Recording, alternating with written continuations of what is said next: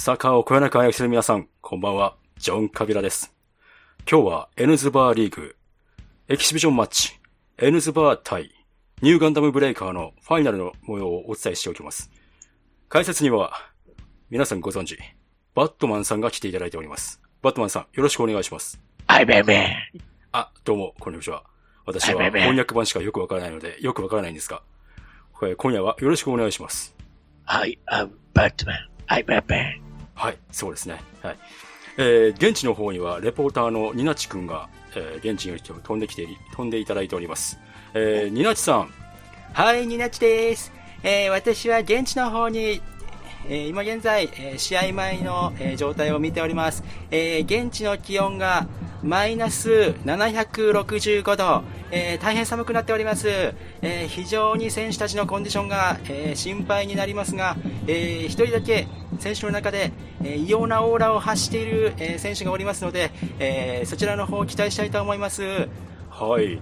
えー、どの選手がそのような、えー、オーラを発しているんでしょうか？はいえーえーピンク色のオーラを発しているのがですね、留吉選手になっております。えー非常に今日の活躍期待したいと思います。はい。はい、べべえ。ーべべ。えーえーバットマンさん、はい、ありがとうございます。はいえー、ニナチさん、えー現地でありがとうございました。えーえーもう一人解説の方、えーご紹介いたしましょう。べべ。重尾長島さんです。重尾長島さん、よろしくお願いします。うーん、どうでしょう。はい。こんばんは。えー、こんばんは。えー、今夜は、えー、エヌズバー対ニューガンダムブレイカーの試合だということですが、えー現地非常に寒くなっておりますが、試合の状況どうなると思いますか？うーん、更新完成してるね。ああ、そうですね。はい、えーべべ。えーそういうわけで、えー、間もなくキックオフです。はい、べべ。この放送は、逃げない浅沼劇場、バッドダディモービル放送局の提供でお送りします。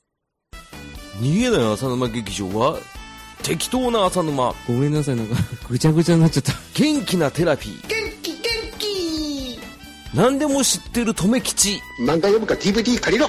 たまに出る P。こういうのダメだと思うよ。この2でやっております。逃げない浅沼劇場。2018年からは、毎週水曜日、配信予定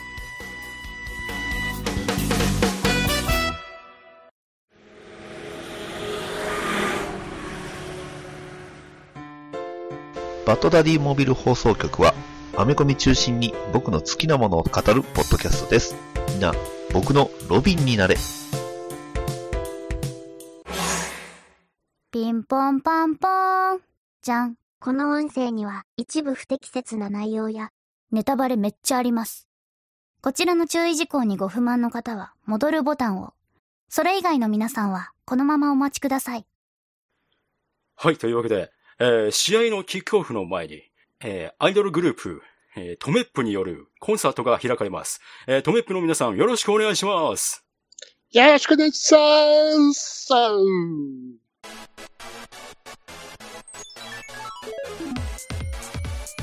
えヌスバーエンズバーへようこそ。当店はアニメやゲーム、映画など、とにかく興味のあるものを片っ端から手をつけて乱暴に取り上げてご紹介するポッドキャスト番組です。内容にはネタバレ前提での話が含まれますので、ご注意の上、ご視聴ください。えーそれではキックオフです。という感じなんですけど、はい。ピンク色のオーラの方、こんにちは。こんばんは。こんにちは。こんばんは。おやすみなさい。はい。どうですか？はい。どうです？今週はどうです？もう、その、ピンク色のオーラっていうのはどういうことなんです？知らん。うわ。元気じゃないの？知らん。スーンだよ、もう、本当に。本当にね。もう、バッドダディさんが、あの、出たがりでもうずっと、あの、バンバンって言ってましたけど、バッドダディさんおはようございます。いや、だからさ、あの、ええあかりちゃんさ、あの、水着、ほら、聞けあよよ。せっかく、せっかく俺の4ヶ月話聞いてねえしこうやって、こうやって4ヶ月さ、あのね、あの、口説き倒してたから、もう、もうとにかく水着、ああ、どうも、あ、すいません。もう寒いっすよ。そうですね。だいぶいい天候になってきましたね。よかったです。本いいですね。ええまあ、あれですね、炎天下の中で、めちゃくちゃ暑いとか、僕と留吉さんは死んじゃうので、えー そろそろ落ち着いていただければね、えーよかったんですけれども、まあ、急にね、寒くなって逆に海に入る方がね、あの、クラゲでえらい目に遭うのがね、なかなか楽しみですけど。本当ですね。おい で、今日があれですよ、はい。えーニューガンダムブレイカー会なんですけど、おついに来ましたね。我々4週分誤信が発動しましてね。!1 ヶ月そうですね。すごかったですね。もうだいぶ旬も過ぎた頃で、まあみんなだいぶおあの忘れたんちゃいます？ニューガンダムブレイカーの。まあ、あの、現地の気温765度ということで、マイナスね。ええもうあの、絶対0度。冷え冷えですもん、本当に。今。すごいです。ね、ついにね、ガンダムゲームがついに出て、ね、えー P、PS4 の待望のガンダムゲームじゃないですか。ガンダムバーサス これが一体ね、どういう風になってしまったのかというのをね、今回、皆さん楽しんでいただければと。そうですね。えええまあ、あれですよ。まあ、ニューガンダムブレイカーを語る上で、まあ、まず言っておかなきゃいけないのが、おえーガンダムブレイカーシリーズというものがあります。うんおで、結構根強い人気を博してました。うん。過去形ちょっと、ええ一応過去形にしておきます。はい。えーで、まあ、ガンダムブレイカー1、2、3って3本出てるんですけど、はいえー初代のガンダムブレイカーが出た時もですね、結構まあ、あの、しょっぱい感じでした。言ってしまえば。ほうほまあ、初期作なんでね。ええ。まあ、そんなにこう、面白くもないかな、みたいな感じで、ちょっと叩かれ気味だったんですけれども、まあ、あるようでなかったっていうんですかね。ガンプラに結構寄り添ってるなっていうゲームなんですよね。で、いろんな、こう、モビルスーツとか、モビルファイターですとか、そういったものからですね、パーツを、まあ、持ってきて、自分のオリジナルの、まあ、モビルスーツを作れるということで、夢の、夢のゲーム。そうです、そうです。で、オレガンで、まあ、ゲームができるっていうことで、まあ、ある程度の層の人気を博したわけですよね。うんで、それを加速させたのが間違いないと思ってるんですけれども、アニメ、アニメの、えー、これがビルドファイターズシリーズ。うん。こちらの方もやっぱり人気を、こう、後押ししたんじゃないかというふうに思ってます。うん。でですよ。はいはい。そんな人気の中ですよ。うんえー、ガンダムブレイカーの新作が作られるということで発表されました。はい。しかも、今回は、ナンバリング外れてますよね。そうです。そうです。ガンダムブレイカー4とせずに、おニューガンダムブレイカーとして、はいえー、まあ、世界観とか遊び方がちょっと異なりますよっていう風な、えー、もやもやした言い方もあったんですが、えー、まあ今回からですね、世界展開として、うんワールドワイドで発売していくぜってことで、まあ、ニューガンダムブレイカーっていう名前にしたんだそうです。ほうまあ PS4 と Steam ですね。はい。そういう体にしておいてください。はい。はい。わかりました。雑誌のイはいンタビューとかではそう言ってますが、そういう体にしておいてください。あ、そういう、今回は、とりあえずはそういう手ってことですね。はい。手で。あの、というわけで、あの、ニューガンダムブレイカーをね、ご購入を考えられてる方に、今回はね、ぜひ、お送りしたい、ね、ね、N ズバー、どうぞ、ねよろしくお願いします、ということですよ。よろしくお願いしますということでね。はい。ええはい。はい。まあ、そんなニューガンダムブレイカーがね、発売しましたよ。しましたね。ええまあ、えー、遡ること、えうんー数週間前でございますけれども。まあ、いろんなこう、雑誌のリーク情報からですね、なんかこう、もやもやっとした気配が漂ってきてましてね。まあ、うんえでも、なんていうんですか、結構予告の段階では結構面白そうな雰囲気といいそうです、ますか、あのそうです。、CM がね、すごいよく売ってました。特にその、おもちゃ屋とかその、プラモ屋行くとこう、必ずやってましたもんね。ニューガンダムグレイガーの、あの、ね、あの、飛田信夫さんと、あと、はい。えっ、と、声優さんで言うてもあれか、えっ、と、ゼータガンダムのね、うんえーそれぞれのキャストの皆さんがこう、ね、ニューガンダムブレイカーを紹介するっていう動画がいっぱい流れてましたよね。いっぱい流れてました。流れてましたね。で、プロモーションビデオも、やっぱりその、そね。主題歌を担当したスカイハイの曲をかけながら、こう、スピード感がある、そうですね。ちょっとかっこいいかっこいいプロモー。ションビデオが流れてました。流れてましたね。で雑誌の、こう、リーク情報も、まあ、ルールはちょっと変わるんだけれども、リアルタイムでカスタマイズができるってことで、ほうほもうなんだすげえじゃねえか。というふうな、ちょっと期待感を煽っていたんですね。はいそうですね。で、まあ、まあまあ、まあ、その前に、あの、一言だけ言っておきたいのが、はいあの、今回あの、バッドダディ、えープレイステーション4を持っておりません。はい。はいですので、えーもう初めから私は、あの、まあ、今回はね、このニューガンダムブレイクはあまり悪く言う資格がないというか、そもそもプレイしてない人間です。はい。ですので、こう、今回ね、プレイされたというお二人にいろいろ聞いていくっていう、そういう手でいきますんで、そうです、よろしくお願いします。うね頭が。もしかしたら、そう、購入意欲が出てきて、僕が買うかもしれないし、そうです。ねスチーム版特攻しますか？はい、あ、その Steam 版の話をしますか？そその、いや、その可能性もまだわかんないですよ。ね、どうなるか。おはいそのはい話、 Steam 版の話はあの僕の方から、あの、やりますわ、それは。はい。いうことで。えはい。まあ、 Steam といえば僕なんで。え？違う。は いはい。というわけで、で、その、 Steam 版のお話ですよ。あ、もう話しちゃ、ええしちゃって早速スチーム版の話が出てきます、ここいいで。んですか？えいいんですか？スチーム版発売予定っていつでした？え、えー6月の22日でしたかまあ、ね。要は、えーっと、ゲーム版の、まあ、あの、なんとか、コンシューマン版の発売日と、ちょ、はいほぼほぼ、ほぼ一緒ですからね。次の日ですね。はい。はいねあの、皆さん、あの、公式ホームページ見てください。ね。はい。えーちゃんと上に書いてます。PS4、Steam。ね。いつものあの、 Valve のね、えーロゴが載ってます。ね。それをね、ちょっと一つね、こうスクロールさせますと、はい、書いてます。ニューガンダムブレイカー、Steam ば版の配信時期に関して。ね。お、はい。えー、いつと、いつ配信してくれるのかな？そう、そのページを開けると、なんと、ね。お。えー、 Steam 版ニューガンダムブレイカー世界各国同時配信予定時期、えー変更前、えー、2018年6月22日、変更後、2018年夏、はい。はい。うん今夏ですけど。夏夏ですねはい。真夏ですね。はい。じゃあ今、スチーム開けました。はい。おはい。さあ、さあ、さあ、そんなものが、ええ、ね、今検索しましょうよ。えー、多分ガンダムって言ってでしょそうですね。ガンダムで出てこなかったらちょっとそれはどうかなと思いますし。ええ。よっ。さあ、そしてそのガンダムと検索すると、何が出るかな？えっ、と、なんか、レフトアライブって書いてますけど、何ですかね。なんかよくわからんゲームが。えーっとお、なぜかね、なんか、お全く新しいサバイバルアクションですって書いてますね。おこれ、あの、なんていうんですか。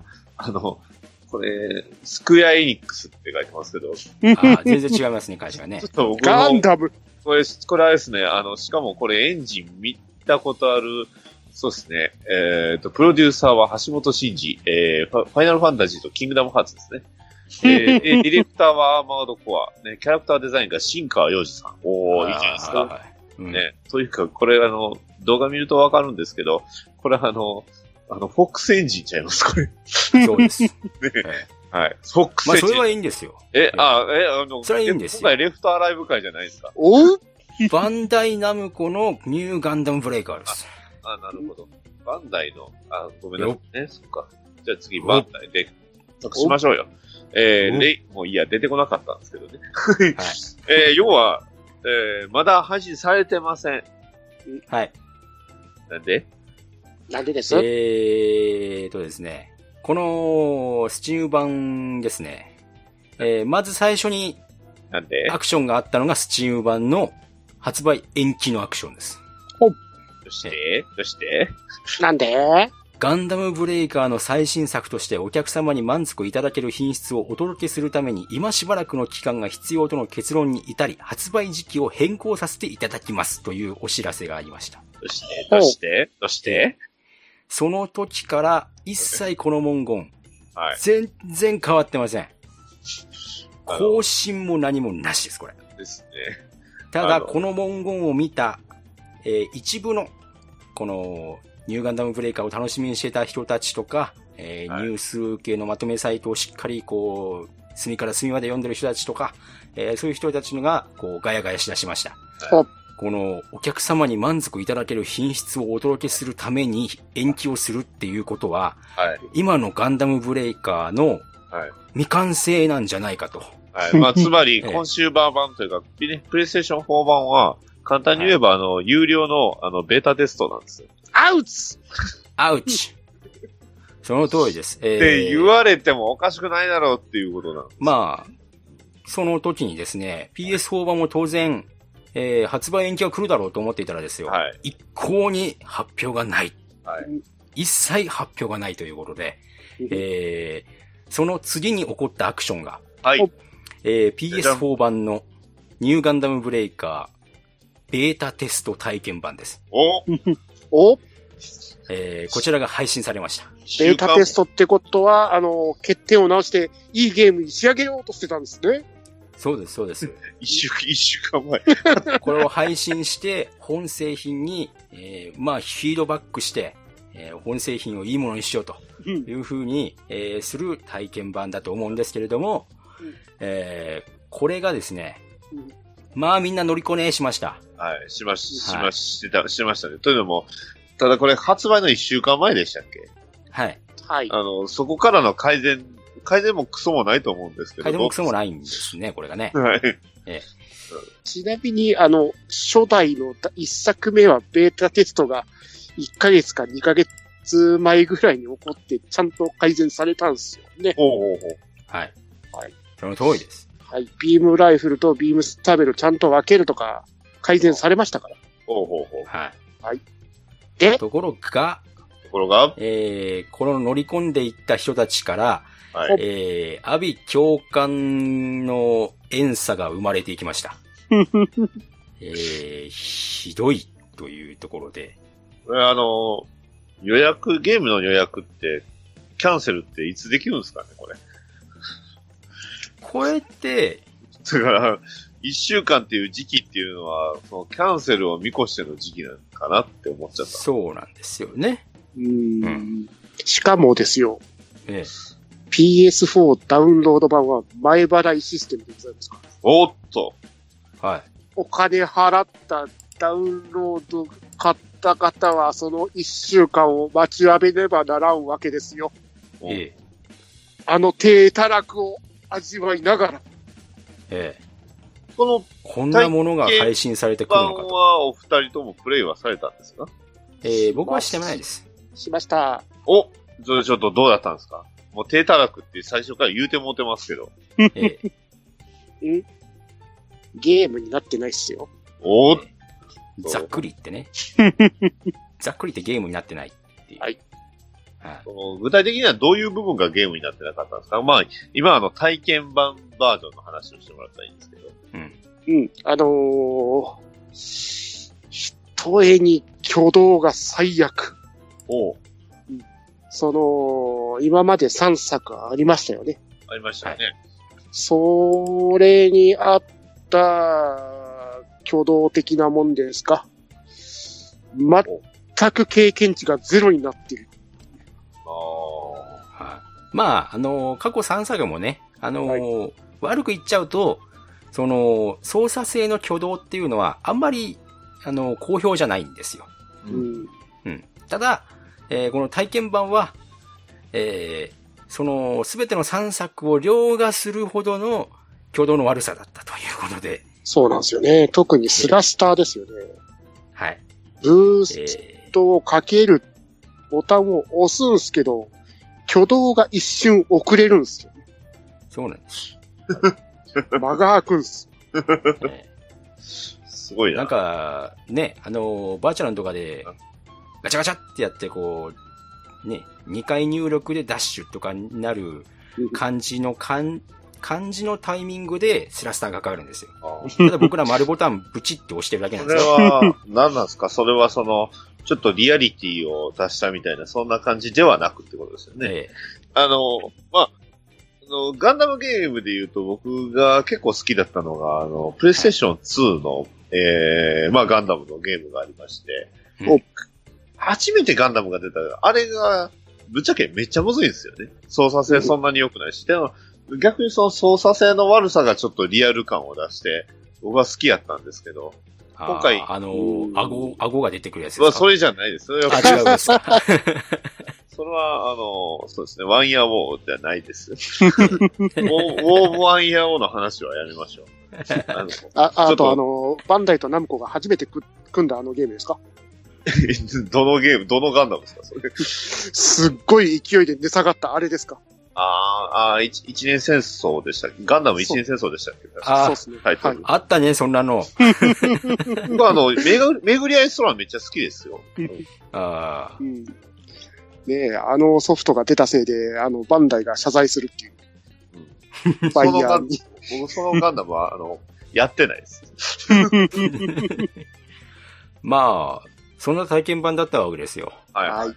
これはもうゲームじゃないんじゃないかというふうな、えー状態だったんですけれども、ええー、ベータテストが入って、キャンセル祭りじゃーって感じでしたからね。ーはいで、そんなことも知らない人たちもたくさんいたんですよね。はい で、えー、まあ無事一週間後、えー発売が始まったわけでございますよ。そうですね。はい私えーニューガンダムも。すっかりキャンセルするの忘れてた。はい。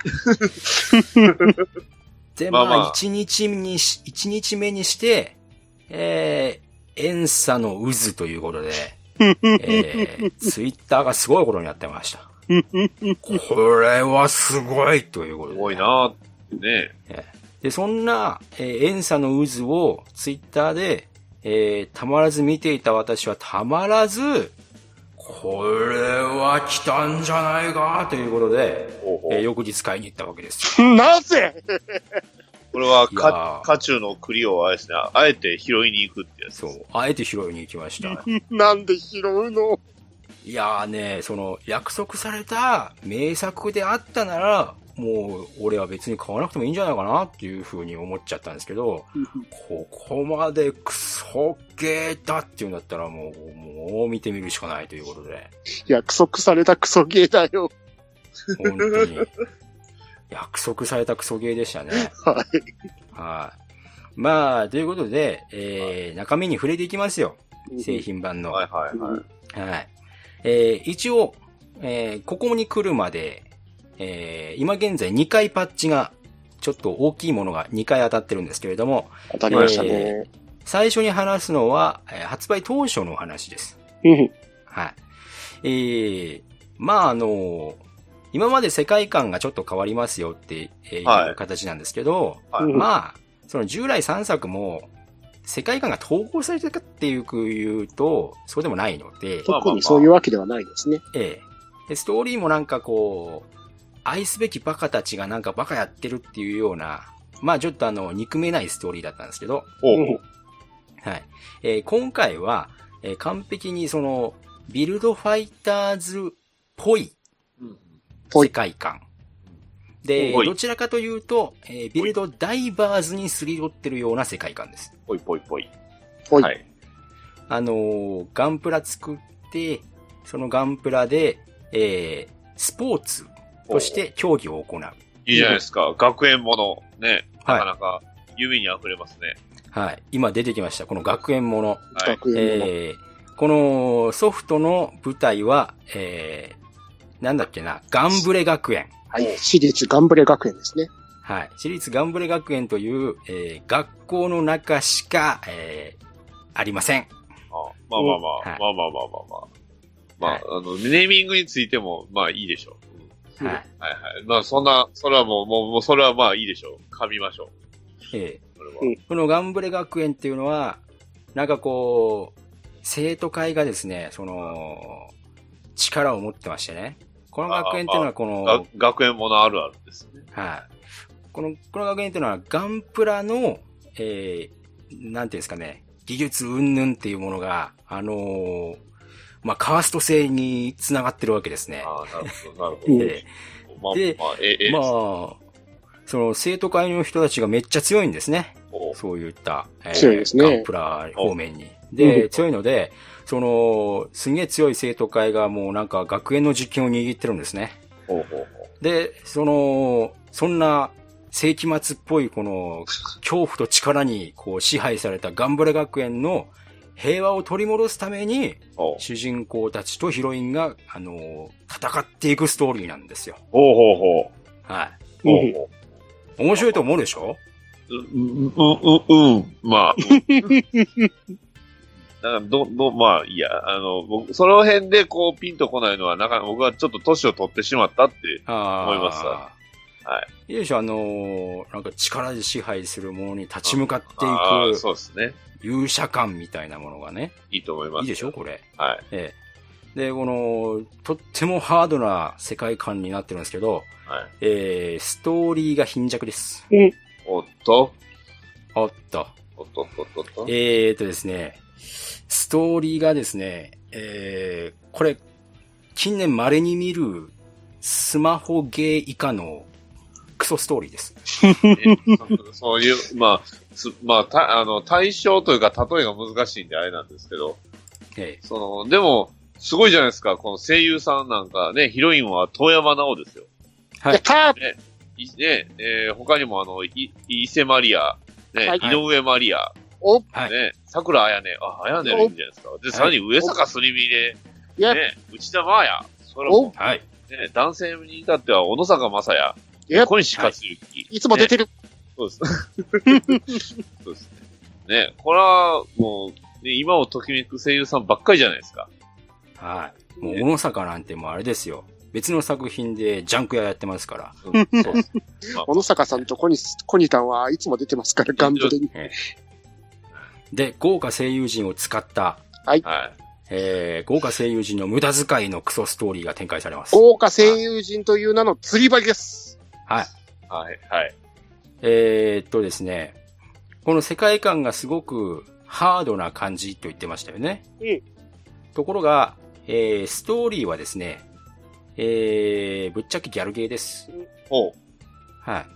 あのー主人、影の薄い主人公と、あヒロインとは言わないです。あの、お女性キャラみんな、えー主人公でイチャコラします。ほう。え、あれですか、えっ、と、ガンダム戦記とか、あんな感じですか？ね、あのーミッションクリアしたらめっちゃ褒めてくれる。ね、あんまりあの、成績悪かったらなんかすごいいまいちみたいな、あのギャルゲーではないんですね。はい。あれ好きです、一応違いま。す。プレイステーションの方は好きですよ。あの、え PS2 のね。あのあれよあれよー、あれよかった。あの、いいゲームでした。ストーリーをなぞれば攻略できる安いギャルゲーですね。すげえな。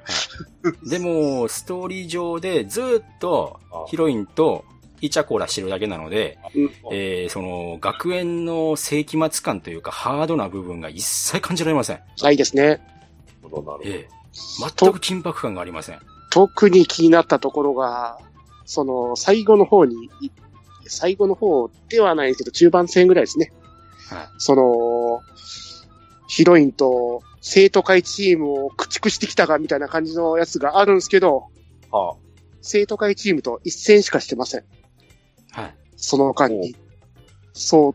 それで、様々な奴らと戦ってきたがみたいなセリフが入ってくるんですから。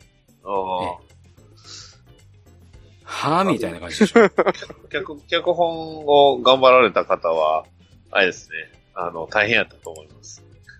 そうですね。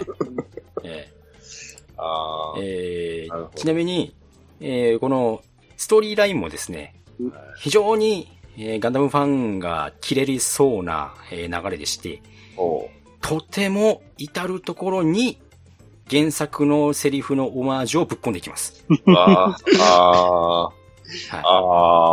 なんかもう全然関係なさそうな見た目のヒロインが、あ、はい。私は帰ってきたとか、あなたは人類の革新、ニュータイプねとか言い出すんです。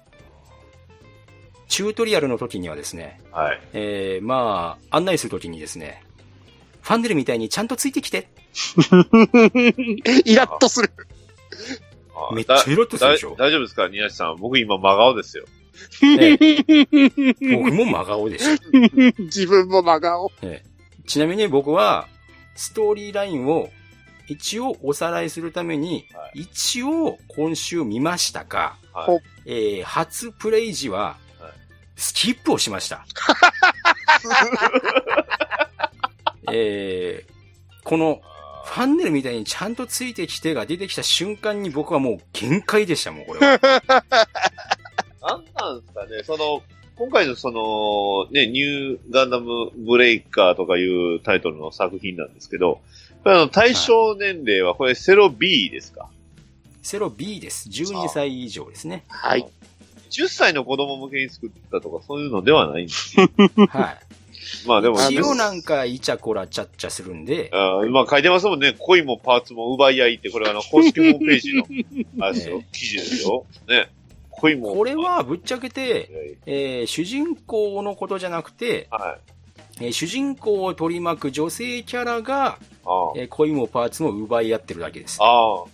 要は主人公がその恋もパーツも奪い合う側ではなく、奪われる側なんですね。はい。大体ね。大体ね。それはちょっとどうなのえーちなみに、このゲーム中にですね、はいえー戦闘中にですね、ランバラルさんの名台詞とかを、はいえーぽくオマージュして言言ってみたりして、あえーで別に声を似せるわけでもないので、えーただ、豪華声優の女性の声で、ただ、オマージュのセリフが流れるだけなので、えーしかもそれが、まあ、戦闘中2回か3回ぐらい聞こえるわけですね。あ。戦闘中も言うんですね。ええうんもうなんかもう、ううるさいなっていう。えええーそんな感じしか、えーしません。もうちょっと突き抜けてね、例えばあの、ね、あの、ジャスティス学園みたいな、あんな感じでもよかったんちゃいます？あのー吠えればね、またね、ちょっと違うんですけれども。あそのれ恋愛要素とかね、あの、あジャス恋愛要素とかね。あの辺はジャスティス学園みたいな感じでね、あの、主人公のそのパラメーターをやっぱ上げるっていう部分もあった方が良かったんちゃうかなと思ったんですけど。はい。一切ないです。ないんですね。ただ、まあ、一本道のストーリーを、まあ、紙芝居的になぞら、あれ、見ていくような感じなんですかね。えっ、とですね、ストーリーの、はい。えーラインがクエストになってるんですね。ほうほで、まあ、いわゆる、ルートみたいなものが、ギャルゲーって、まあ、クリアした後に出てくるじゃないですか。はい、はい。あの、ストーリーラインみたいな、こう、いろいろ線が分かれて、こうなってて、こうなってて、この、このシーンはどうのこうのっていうのが、えー直接、次の、えーストーリーミッションみたいな形で出てきます。ほうほうほう。で、それが、えー最初から、えーラインが分かれて、えーこのヒロインのところのストーリーを見たいんだったら、こっちのミッションにえー選んで、えーミッションをあ始めてくださいってなってます。うんはい。なので、あの、ストーリー分岐を、シナリオ選択とかそういうこともしないです。ないです。一本道ですね。はい。一本道です。なるほど。で、で、この、他、あの、他のヒロインたちは、あの、ポイント貯めて、ルートを解放ってぐらいですね。ああ、なるほど。はい。はいはそれぐらいです。い。それで、こ、好みの顔と声の女の子を、まあ、攻略していくっていう感じですね。はい。攻略ではないです。攻略ではないです。攻略され、されて攻略ではないですね。はい。ただ、見ていくだけです。え、ただ見ていくだけです。眺めるだけなんです。はい。鑑賞です。鑑賞。まあまあまあ。まあ、そういうゲームもね、あの、鑑賞しながら、時々ガンプラバトルをするってだけですね。ああ、なるほど。ガンプラバトルがなんかただのエッセンスみたいになってますけど、大丈夫ですか今回これメインは、要はガンプラを作るゲームですよね。はい。触覚人形。なので、一応、一応、このストーリーモードっていうのは、えー、おまけですね。はい。おまけですね。まあまあまあ、そんなもんでしょう。本当は、うん。おまけだと思います。おまけでしたよね。はい。二人ともそんな歯切れ悪いかはちょっとあれですけど。一番大事な、この、はい。ガンプラのカスタマイズです。そうですよ、カスタマイズ。はい。カスタマイズ。一番、一番大事ですよ。はい。このゲームの、まあ、コンセプトはもう、えー、まんまガンプラなんです。はい。えー今までの作品は、えーガンプラっぽいけど、えー明確、明確に明示しない何かっていう風な、えー感じだったんですけど、今回はちゃんとガンプラです。なので、まあ、ビルドファイターズの世界観ですよ、みたいな風な感じでね、言えるんですけど、うん。まあ、パーツがきちんと全部あればですね、この、ガンプラを作るカスタマイズって、非常に楽しいです。あればねいいいいとこじゃないですか。やっといいとこじゃないですか。あればね。あればね。えーパーツを集めるために、まあ、ストーリーミッションなり、うんえーまあ、オンラインの配信ミッションなりと、うんえーそういったものを、えークリアして、えーパーツをかき集めてくる必要があります。はいはいはい。まあ、そこはまた後にしましょう。え、あ、はい。で、えー今回の、えーゲーム、大きな変更があったのが、えーゲームエンジンが変わりました。今までは、えー国産ゲームだったので、はいえー純国産のゲームエンジンのオロチを搭載してました。うんで、これは、まああの、純日本産なので、まあ、日本のゲームを作るときに、あのーまあ、欧米の、まあ、言語の差ですとか、そういったものがサポートが時間かかったりして難題だったんですけど、オロチによって、まあ、日本でゲームを作る際には、とてもこう、レスポンスがよく作れるっていう風な利点があったんですね。はいはい。あちなみに、ちなみに、オロチ搭載のゲームはね、あの、まあ、ゲーセンですけど、あの、ガンスリンガーストラトス、ね。はいあとは、あの、虚栄都市、ね。あのー、うん。うん、あのパ、パトレイバーとかいろいろ出ましたよね。うんうんうんうん。とは最近で言うと、デスエンドリクエスト、えーワールド・オブ・ファイナル・ファンタジーぐらいですかね。はいちなみに僕プレイしたのは、ガンスリンガーストラトスぐらいかなと思いますけど。競泳都市は、まあ、もうネタとしては面白いですよ。うん。ネタとしては面白いですよ、競泳としては。ね。うん。まあ、えー、そんなオロチからですね、はい今回ニューガンダムブレイカーは、はいえー国際展開ということで、はい。えー、アンリアルエンジン4が搭載されましおたっ。と、出ました。もう超有名な。超有名ですね。ワールドワイドはもう、はい。 BioShock、えー Mirror's Edge、 Rainbow Six シリーズ、はい。 Gears of War おー、ね、 Infinity Blade、お非常にワールドワイドタイトルが使ってるはい。 Unreal Engine でございますよ。はいはいで。まあ、え Unreal Engine のいいところはですね、まあ、ゲームエンジンの中でも非常にグラフィックスが高く作れるうんというところで、えーまあ、高画質に作れるんじゃねえかということで、えー期待も持たれてましてお、えー実際ニューガンダムブレイカーも、えー今までのガンダムブレイカーシリーズに比べれば、えーまあ、細かいところの粗さが目立たなくなったうん感じですかね。お映像は綺麗ですね。あー映像は綺麗で映すね。像はね。はい。で、質感に関しては、えー、好みに分かれます。これはもう正直言けば。うん。あの、以前の質感の方が好きだっていう人もいるし、うんこっちの質感が好きだっていう人もいるし、うんうん。ガンプラとしてどうなんだっていうところも思う人もいるし。うんおまあ、あれなんですけど、まあ、えー、映像としては非常に綺麗です。はい。うんはい。映あのー像はですね。で、一応、えー、じゃあ、自分のオリジナルのガンプラを組み立てましたと。おしましょう。ああ、できました。はい。さあ、じゃあ、まずはこう、ね、自分が作ったってことで、うん。なんかスクリーンショットとか、うん。ね、撮影をするでしょ？はまあ、えー、まあ、その前にカラーリングですとかデザリングですとかね、はいそういったものが自由にできるんで、えーそこら辺を調整してからなんですけれど、ね、まあもちろんこのデザリング系の、えーカスタマイズも今作増えました。い。はい。えースクリーンショットを撮りましょはい。う。ね。えーで、スクリーンショットのところに移動するとですね、おえー、まあ、あの、画面の操作の、えー一応サポートみたいな、操作方法みたいな UI が出てたり、こうおいろんなこう UI がこう、ボコボコボコボコ出てるんですけど、うんえーあ、じゃあ写真撮ろう。あの、UI 邪魔だから、UI 消して写、あの、SS 撮ろうね。うん。できません。おっと？えー UI を消す動作がありません。おっとっとっとっとはい。えー UI が映ったまま、スクリーンショットを撮る必要があります。えーどうなのこれ？うーん。うで、ーん。えーアンリアルエンジンで綺麗になったにもかかわらずですよ。はい。えー背景がですね、1枚絵です。えー何パターンかありますけれども、え、あ、そうなんです1か枚絵です。あえー普通だったらですよ、うんえーゲームに登場するステージ上にあ。はい。自分のガンプラを置いて、はね、なんかポーズ取らせて、はなんか周りにいろんなモビルスーツとか沸かせて、い。今まででもそんな感じじゃなかったですか？まあ今までもそれはできませんでした。あ、そうなんですね。はい。ただ、ニューガンダムブレイカー3だと UI が消せます。はいははい。ここが消せません。い。えで、今言ったように、えーいろんなシチュエーションで、ステージにモビルスーツを置い、ガンプラを置いて、映すこともできません。はい。以上。あれれれれれれれもちろん、ポージングの幅は多いんですが、えー、大体のポージングが、えー、各、えー、ガンダムシリーズの、あの、オープニングの有名なポージングだったりですとか、はいはいはい。えー、まあ、どこかで見たような格好だなっていうポージングばっかりです。うん。うん。はい。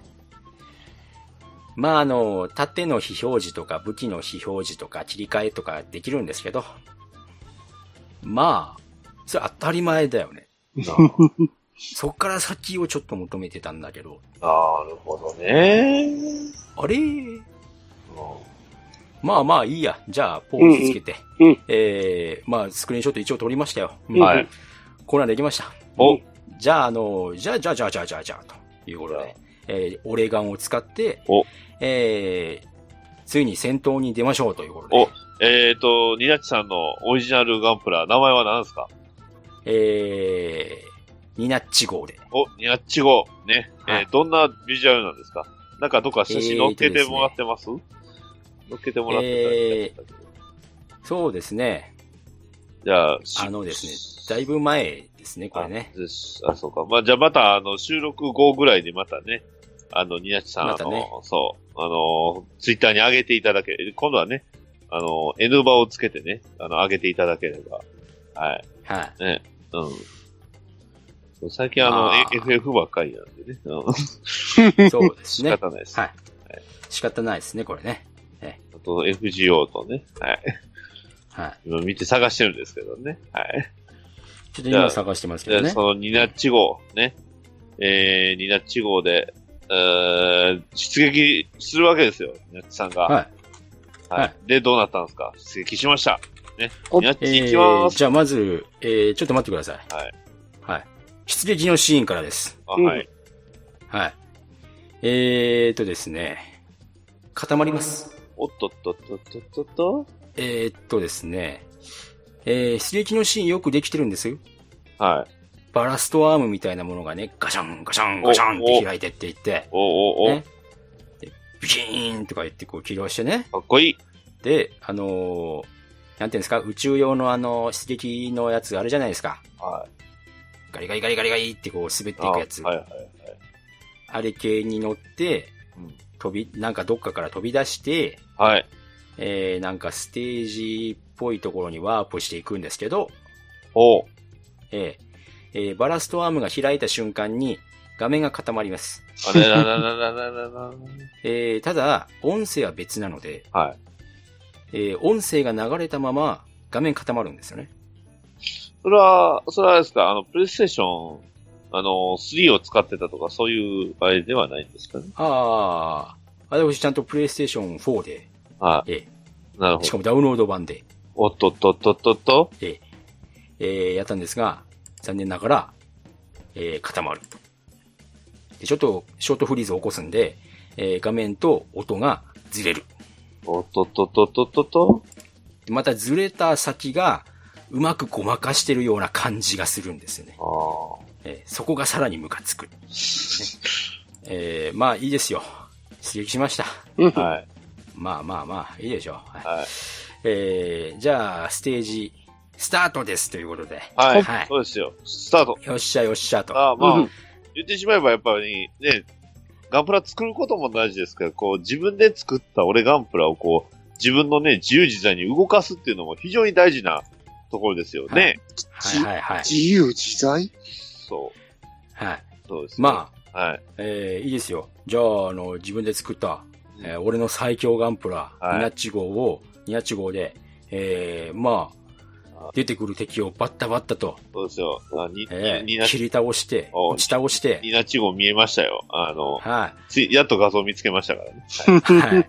あの、はいちゃんとリツイートしておきますんでね。はい。やってやろうじゃねえかと。はい、はい。ええおかかってこいやということでございますけど、ピピーおっと？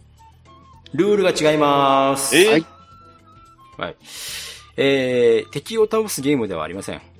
え？これはえ、競技です。競技です。あはい。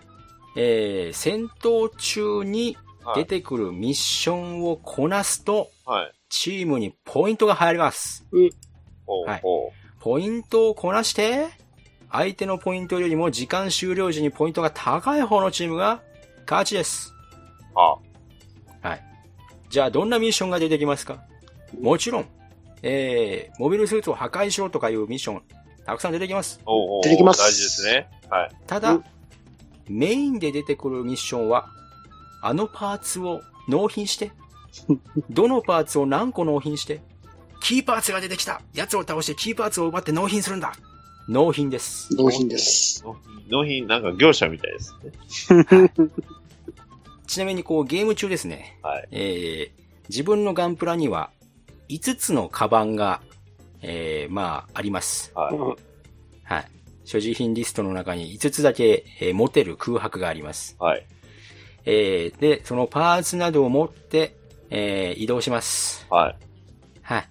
で、ステージのどっかに、ランダムでボックスが湧いてます、納品ボックスが。ランダムです。はい。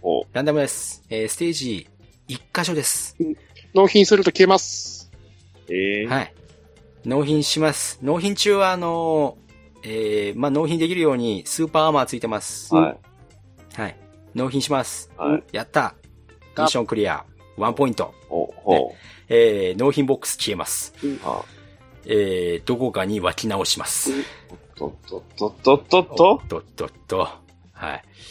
えー、まあこれは、競技のね、えー、まあルール上、えー同じ場所にずっとあると、えー、まあ連続して納品できるから、まあこれはまあルール上、まあからなくはないんだけど、えー、ランダムで広いステージだとたった一箇所なんですよね。そこまで行くその苦労、大変なんですよ。うんぶっちゃけて。ではいあの、上と下に分かれてる、高さも分かれてるようなステージもあるあんで。の、まあまあ、今回そのニューガンダムブレイカーっていう作品のルールなのはわかるんですけど、はい。ガンダムってどういうアニメでしたっけ？まあ、えーモビルスーツで戦闘する中で、まあ、まあ人間ドラマが繰り。広げられるような、人間ドラマと SF、ね。まさにね、はいその、まあバトルも大事ですし、ドラマも大事でしょうよ。はい。で、そのバトルの中でのその、やはりその会話っていうのも大事じゃないですか。はい。まあ何よりもやはりその、闘争と、まあ相互理解が、まあガンダムのメインテーマだとは僕は思ってるんですよ。うんはい。納品って何なんですか？納品です。納品ですよ。納品っていうのは、なんか、納品で何か生まれるんですか？ねえーっとですね、えー、ヒロインたちからの好感度と見せかけたはい。何もない無です。ポイントもらいます。あ、と得点もらえます。ワンポイント。ワンポイントゲット 大泉さんやりました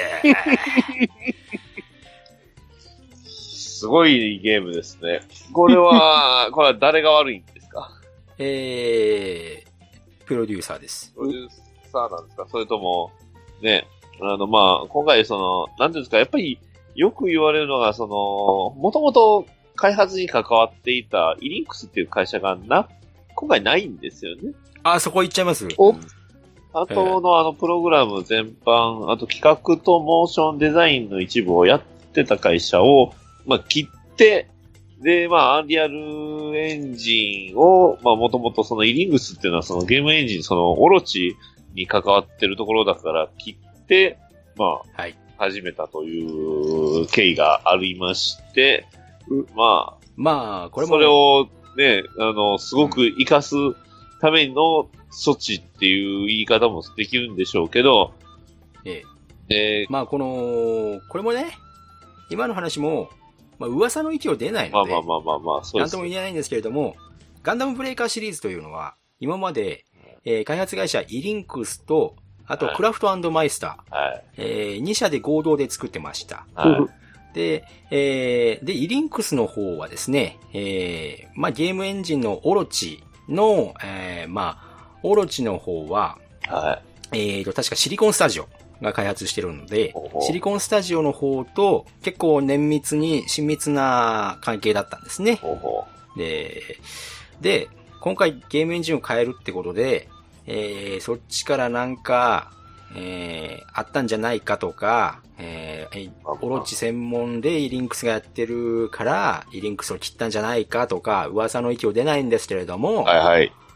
えー、まあ、実質、イリンクスが開発から抜けまして、はい。えー今までやってた業務を全部、クラフトアドバイスターがやることになったと。ということでそう、その結果がこの低たらくですよ。はい。あのー、まあ、どこまで話しましたっけ？まあ、得点が入るんですけど、えー、この、じゃあ、じゃあ、じゃあ、じゃあですよ。うんえー、競技として、えールールがあるというわけですよね。はい。ところが、えー敵の AI がはい。結構間抜けです。おうえー、プレイヤーをすぐ狙ってきます。おうほうほうほう。親の形かっていうぐらいプレイヤー狙ってきます。あ、あと言ってなかったっすけど、対戦相手以外の勢力がいますよね。はいえええー一応、はあのー何々を何体倒せとかいうミッションが出てくるんですよね。はいはい。で、そうなったり、こう、パーツを何個集めなさいって時に、基本的に、えー、1体のガンプラからパーツが1体落ちるか落ちないかっていう判定があります。ほうほなので、えあー、落ちたとしても、まあ、パーツ1個なんですよね。う。まあ、うんそれはランダムなんですよね。はい、ランダムです。メダロットと一緒ですね。はい。そうです。その、そのモビルスーツの、まあ、144分の1とか100分の1とか大きさが出てくるんですけど、えっ、と、その、もう、ガンプラのどこのパーツが落ちるかはわかりません。うん。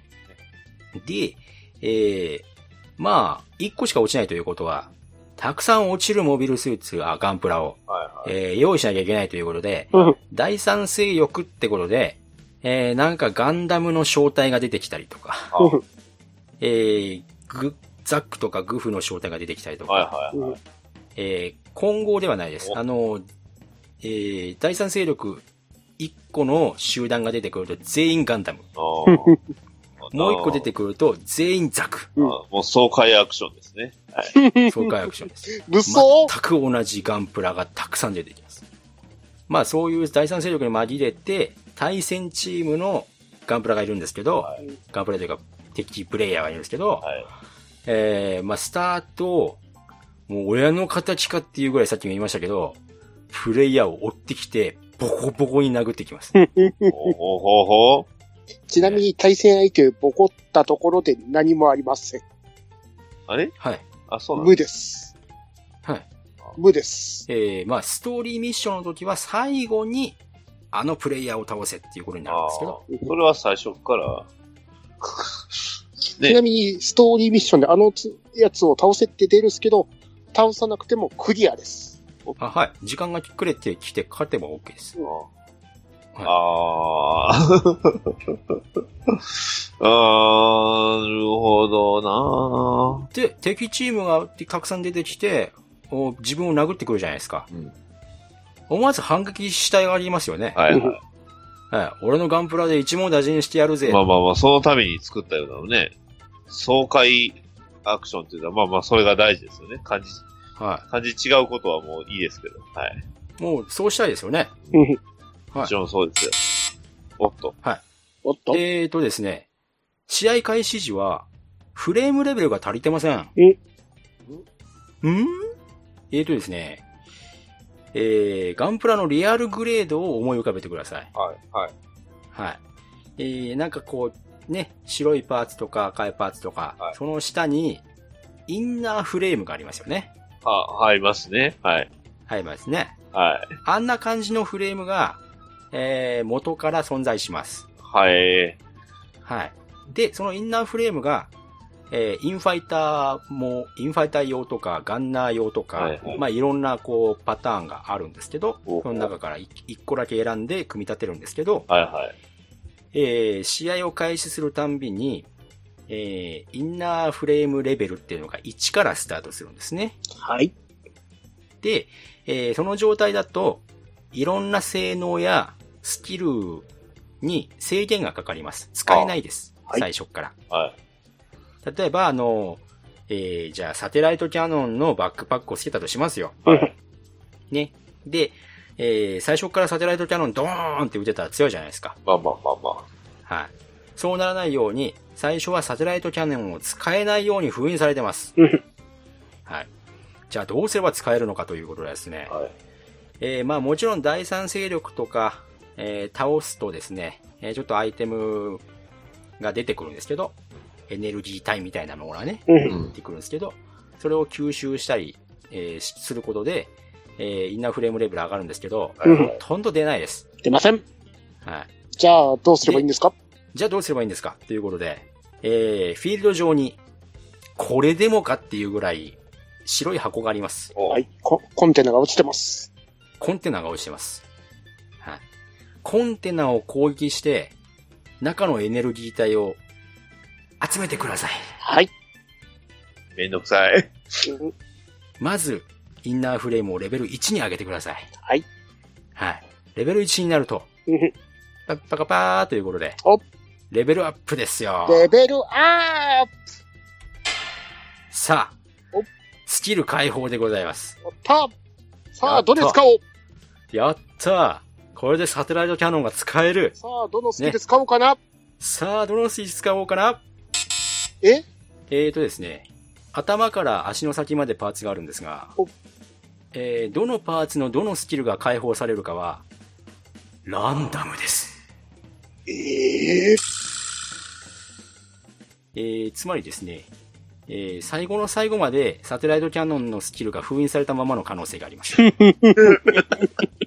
あの、それは運です。はい。えー、まあ、あの、なんですか？あの、ごめんなさい、あの、僕あの、爽快共闘アクションっていうね、あのーまあ、このゲームの、まあ、いわゆるジャンル、これ公式公式ホームページにも載ってるジャンルを言うたんですが、爽快があの、作るって壊すって書いて爽快なんですよ。だから、まあ、決してあの、爽やかで開放的な方ではないんですよね。だから戦って気持ちいいものではないということが、もうすでにここから出ていたと。というか、あの、共、共闘？と、共闘って書いてますよ。共に戦うって書いてますよ。さあ、出ました。はい。さあ、出ました。はい。ましたプレイ出ました。プレイ人数、共闘アクションということは、プレイ人数1人、オンライン時6人って書いてますよ。オンライン時6人1から6ということで、はい。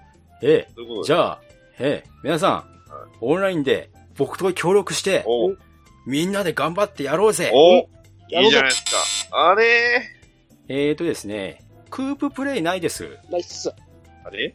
えー、前作まであった、は4人同時共闘ミッションプレイ、うん。ないです。ナイス。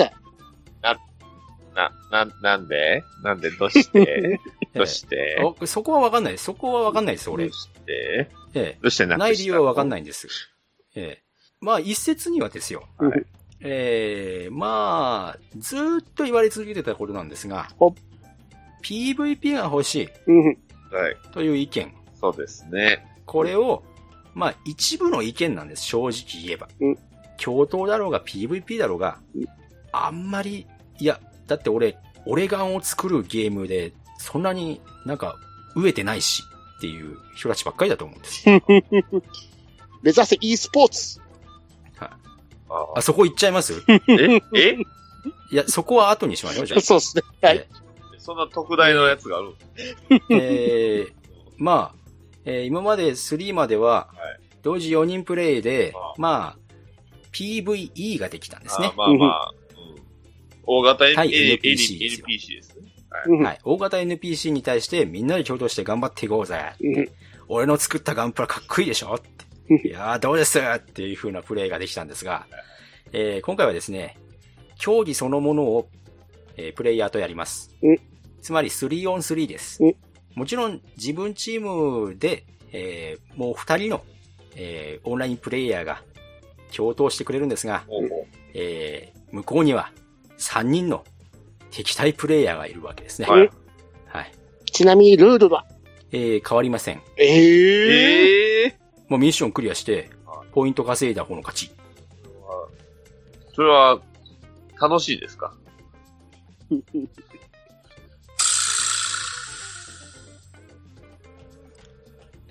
面白くないです。あの、ちなみにです。はい。ラスボスもです。はい。はい。あラスボスがでーん出てきます。あ。はいはい。はいはい。さあ、ゲーム開始。いつも通り、第三勢力、ドーンダダー物、物集めようと、物集めて集めて、終わり。ンの日の日。はい。ーン。そう、ラスボスと一騎打ちをするんじゃないですうん。ラスボスとあくまで競技をするんです。うんはうんなるほどな。ぁちなみにストーリーモードで今言い言い忘れましたけど、えー、まあこの、い一時負けて、修行して、強くなって、じゃあ強敵に勝つ。そんなストーリーありません。ありません。ラスボスが出てきた。窮地に主人公が駆けつけるよっしゃ来たーないです、そんなの。ないです。はい。一切盛り上がりないです。うんはい。あ、もちろん、えー、戦闘に戻りましょうん、戻りましょう。う。で、このフレームレベル、はい。えー、一番最初、パッチが当たる前、うんはい。えー、試合中ずっとコンテナを破壊していても、うんえー全部のスキルが解放しませんでした。あれでまあ、妨害とかあったりするんでね。どうして？どうして？えー敵チームとか、あのー血眼になって攻撃してくるんで、うんまあリ、リスタートとかリスポンスとかあるんで、ちょっと時間削れちゃうんで、えー時間の3分程度しかないので、6分だったかな？あと、使おうとした武器のパーツが外れてないとか。あそこ行っちゃいますか。うん行きましょう。えそれ、それ、それは大丈夫ですか？それ一番、一番今回の気持ちあります。まあ、ここまででも僕も大概真顔になりましたけど、まあ、おそらく僕も聞き及んでいるその要素ですよね。うんはい。最も真顔になる要素。今回の目玉のシステムです。はい、そうです。リアルタイムカスタマイズ。イエーイえ。新システム来たー。あえー今作からの新要素、リアルタイムカスタマイズバトル。はい。えー敵が落としたパーツを拾って、戦闘中に自由に付け替えることができるシステムです。やったー俺ガンダム大否定やったきた。えー、まあ、プレイヤーからするとですね、えーこのだけ、これだけの前情報だけで言えば、あ、なんだ。戦闘中に敵が落とした強いパーツがあるから、あれと、あれを自分で奪って、こう、パーツを乾燥したら、戦場を一掃できるんじゃねえか。有利な状況に持ち込めるんじゃねえか。っていう予想が、えー大方の予想だったんですが。関係ないです。うん？えーパーツ落ちるんで、うんえー、まあ拾って、交換できますよ。交換しますね。それだけです。うんで、なんでそれが必要なのかというと、えー、まあ、敵からの攻撃、第三勢力、それから対戦相手からの攻撃を受けると、えー、ダメージがあります。はいうん。うん。で、えー、パーツの耐久度がどんどん減っていくんです。うん。はい。そうすると、えーパーツの性能が落ちる。うん。はい。なので、パーツの耐久がなくなっちゃったら、急いで戦場にあるパーツを拾って、ドッキングしてくれと。うん。そうすれば、あの、走行とかも、また元通りになるから。うんはうん。耐久力がゼロになるとですね、はい次の攻撃に対して、えーそのパーツに、えーダメージが入った場合に、パーツがポーンって外れます。うん。パーツアウトミーミーミーミーって音がして。わあ、これもムカつくんですけど。大変だ。は 大変です。い。さあ、俺が落としたパーツ、どこだろう？うん見た目変わるの嫌だし。さあ、ね。えー、あ、あったスイーっていくと、はい。えー、まあ、例えば、えー、ガンダムの胴体を落としたとしますよ。はい。はい。インナーフレーム剥き出しです。うんあ、あそこに俺の落としたガンダムの胴体がある。乗りこねーはい。それより前に、グフの胴体があったとします。はい。はい。えー、グフの胴体をたまたま拾ってしまいました。うん。そうすると、胴体がグフの胴体に切り替わります。装着自動装着。どうし、どうして？わからないです。装着なわからないです。なんで？どうわからないして？ですし、まあ、でも、5つパーツ空いてるから、拾えば、拾えば。拾えば、拾えば、えー、あのーパーツを拾う判定が、よくわかんねえっす。あれ、足元来たよねっていう時でも拾わない時あります。あります。拾えません。まあちょっとこう細かく動いてれば、確かに拾う時があるんですけどうん、こんなことしてたら、あの、十字砲がくれますよね。うんそして、はい。隣にあるザクの足が拾われます。えーちなみに、えーガンダムの胴体、あそこにあったって思ったらうん、敵プレイヤーが、えースーってこう、何の悪気もなく横切りました。まあ、悪気はないえーガンダムの胴、はい。ガンダムの胴体、かっさらわれていきました。うん敵なら仕方ないよね。敵なら。俺のガンダムの胴体、盗まれてったわ。まあ、それも戦略ですよね。はい。でもそ、れも戦略です。でも、味方が、が、味方が、が、目の前を横切りました。横切ります。は俺のガンダムの胴体。おうおい。えー味方も邪魔してきます。い。あれ？第三勢力とか、う ん敵プレイヤーとかうん、血眼になってこっち撃ってくるんですよ。そうすると、敵かのようにね。全身すげえダメージ入って、はい。全部のパーツが、パーツアウトするんですよ。ボコンボコンボコンボコンっつって。ああ、大変バラ。バランバラン。ガミガミガミガミガミって。大変だ。まあ、体力も結構もうきついですけど、はいそうなるとうん、えーインナーフレームだけになるんですね。俺ガンあれ俺のガンダムが、一応盾とビームライフル系の銃系はは、えー固定なので、固定、変わらないんあですけど固定はできるんですね。はい。はい、そこは外れません、一応ね。えーただ、えーインナーフレーム剥き出しの状態で、ああ、どうしようどうしようって言って、パーツがたくさん散乱している戦場の中で、えーそうなるとですね、今自動吸着するって言いましたよね。はい。えー、わたわたしてると、変なパーツばっかり拾ってうん、画面を見た瞬間に、はい。キメラガンダムが誕生します。まあ、あの、ガンダムじゃない可能性も高いってことですよね。これ、はいこれじゃない。キメラモビルスーツ、色も何も合っていない。なんか、何か全くも別のものが生まれるわけですね。はい。しかも、こう、フィールドが狭いと、パーツもすごい落ちてるので、はいえー100分の1と144分の1が混合したすんげえことになる 時があります。足だけ144分のどうですか1とかねそ。れは、あの、もう、今回この根本のところ聞くんですけど、まあ、まさにこのニューガンダムブレイブレイカーにとっての一番肝なシステムやと思います。ね。うんはい。はい。えーそれは、宮地さん、それは、楽しいんですか？楽しくないですよ。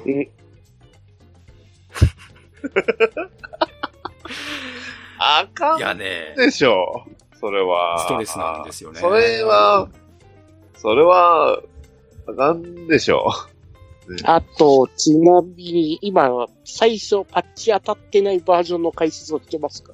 あ、一応まだパッチが当たってまあせん。その、え最初の、その外れることを言われて、直したんですよね。はい第1弾のパッチで。第一弾でね。はい。第三勢力の攻撃では外れなくなりました。お、やったうん。そこじゃない？違うね。違うね。まあ、はず、そうじゃない。外れる。いや、思うんですよ。ちゃんとその、e スポーツをその意識するんであればですよ。はいそもそも外れるってシステムはいらないです。はいやっぱりね、こう、スタープレイヤーのスター機体みたいなのをやっぱり売っていって、なんならね、バンダイとしてもやっぱり、プラモ売りたいじゃないですか。うんもう、ガンダムはプラモ売ってなんぼですよ。まあ、それ言うと、いろいろ反論もあるかもしれないですけど、僕は、やっぱガンダムはプラモ売ってなんぼやと思いますよ。ですです。それでね、ちなみに今、ガンダムの胴体外れたって言ったでしょ？うんで、一応、自分の、えー、カバンがありますよね。うん5つ空白ありますよね。はい5つのカバンの中が、カバンいっぱいだったとすると、拾えなくなる可能性があります。はい。まあ、はい。例えば、あの、ゲルググの胴体拾っちゃって、あ、ガンダムの胴体再度拾いたいのにってなった時に、拾えねえっす。まあ、完全にだからキメラを作ろう。でも、思う、そういう試合見てて面白いですか？面白くないです。あ、ちなみに、そのキメラガンダムから脱出する方法が2種類あるんですよね。お、はお、やった。救済処置があ救ります。済措置ありますよね。はい。えー、覚醒ゲージというものがあります。はいはいえ覚醒ゲージを、えー、レバー同時押しするとですね、はいガフーンつってかっこよくポーズを決めて、はい組み立てた当時の俺ガンプラが復活します。やったー。コンセプト崩壊しとるわ戻った。しかも覚醒時はですね、ビビたる攻撃アップと、ビビたる体体力徐々回復効果があります。ビビですよね。えービビたる機動性アップもあります。ビビですよね。なぜここがビビなのかっていうことを考えついて行き着いたプレイヤーの考えは、この覚醒ゲージというのは、パーツ救済システムなのではないか これ、あのと。ーつまり、、キメラになったガンダムからはい復活するためのシステムなだけなのではないやったか。ーこれ、今回思うんですけど、これリアルタイムカスタムバトルって思いついて面白いって思った人間は、ちょっと今の仕事合ってないんじゃないかなと。ああ、そうですね。でも、あの、覚醒ゲージがなかった場合はどうしましょうね。お、まあ、えーまだあるんですか救済が。もしかして。えー、プ敵プレイヤーのただ中に飛び込んでいきます。はい。死にます。はいおなるほど。リスポンしますはい。リスポンすればパーターンモードに戻ります。やったねえーフレームレベルも維持されたままなのでうん、一応覚醒ゲージの代わりにはなりますがうん、えー少なくともうん、ほんの30秒程度ぐらいうん戦線に復帰するのにかかるのでうん、えー競技的には不利です。でも大丈夫。はい。ポイントに何の差もないね。はい。自分が死んでもポイントは減りませんので。ああ。えとりあえず、パーツ外れて、回収できなかったら死ね。あーはい。ちなみに、このカバンが5つあるんですけど、はいえーパーツを集めなきゃいけないんですね。まず図鑑に登録するためにあ。は。はい。はい。で、一応図鑑で、えーまあ、ミッションをこなしていくと、お金が貯まっていくんです。はい。で、ゲーム内のお金、うん？えーこれはもう、リアルマネーは使いませんがうん、えーこのお金を使って、え1個、例えば、えーガンダムの胴体だけ手に入れていますっていうと、ガンダムの図鑑が開けて、はい。えーパーツが一応お金で買えます。変えます。ね144分の1の足のパーツをくださいってお金を払うんですが、はい。えーお金が結構高いんですよ。入ってくるお金もビビですからね。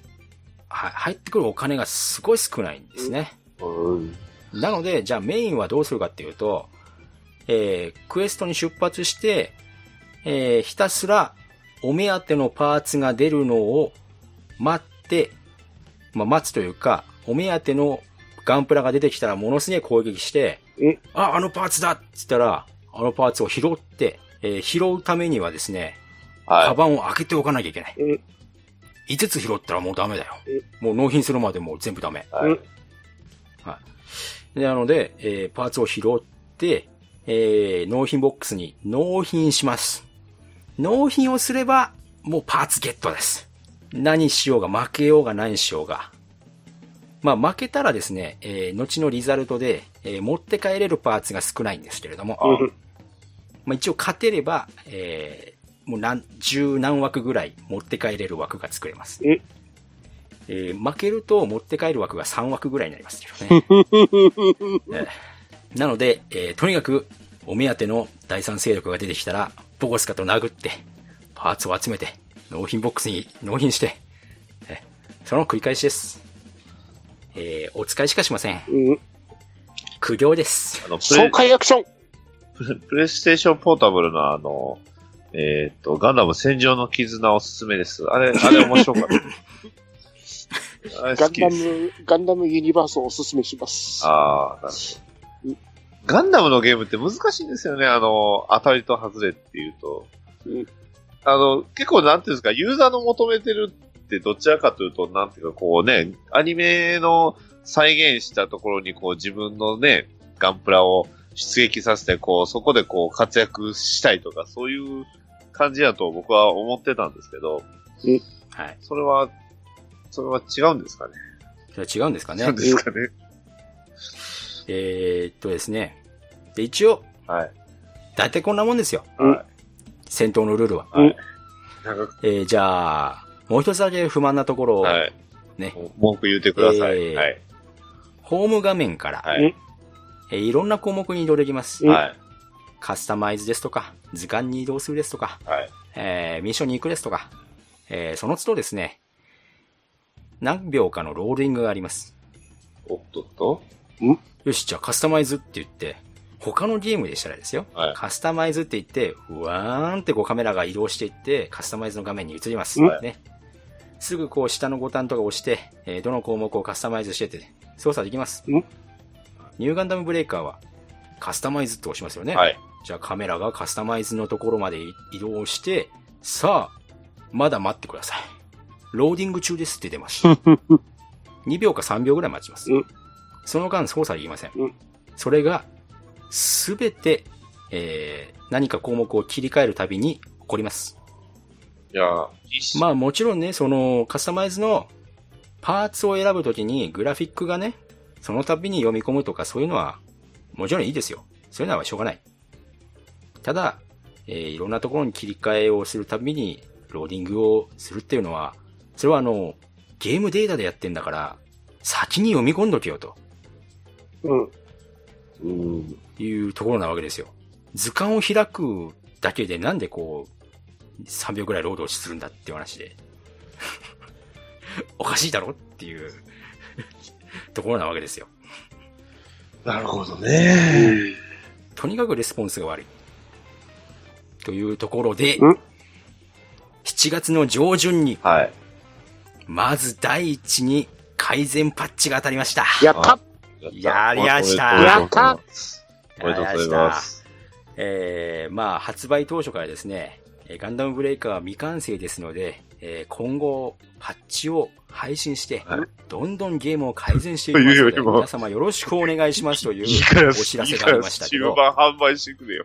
えーいいからスチーム版販売しろというね、スチーム勢の言い分は、まあ、ごもっともなんですけれども。さあ、最初のパッチが当たりました。はい。はい。最初のパッチは、まあ、とにかく動作の改善。えー戦闘中にも、えー第三勢力が湧いた瞬間にショートフリーズが起きます。えーそのフリー、ショートフリーズをおそらく改善しました。えー気にならなくなりました、一応。ショートフリーズ起きないかなっていう感じになりました。で、出撃のシーンも一応、後回らなくなったかなっていう感じになりました。ええあやればできるじゃないかと。いうところなんですが、えー、一応ですね、ロックオンの表示切り替えという項目が生まれました。さあ、ここで初めてロックオンというものに触れていくんですけれども、はい。録音ですね。はい。えーとですね、皆さん、プレイステーションのコントローラーを持ってください。まあ、ね。は右手の親指に大体、えー右のスティックが来ると思うんですけれども、これはですね、ロックオンとカメラ操作が一緒なんですね。わかりますかね？うん？えーと、普通アクションゲームって、カメラを回しますよね。あ、ま、回す。まあ、基本回しますね。はい。はい。でも、ロックは、その、自分がロックしたい敵を、ね、ロックしたままカメラを回したいですよね。あまあまあ、そうですね。できればねはい。ええまあ、理想、えー理想で言うと、僕が好きだったのが、やっぱりあの、アナザーセンチュリーズエピソード2。はいうんエース3、3、3も2も良かったんですけど、あれですよね。あれはまあ良かったと思いますよ、すごく。はい。ところがですね、えー、ニューガンダムブレイカーはですね、カメラを回すのは、右スティックを倒します。ロックオンを切り替えるのは、右スティックを倒します。お？え？あれ？さあ、右スティックを倒してください。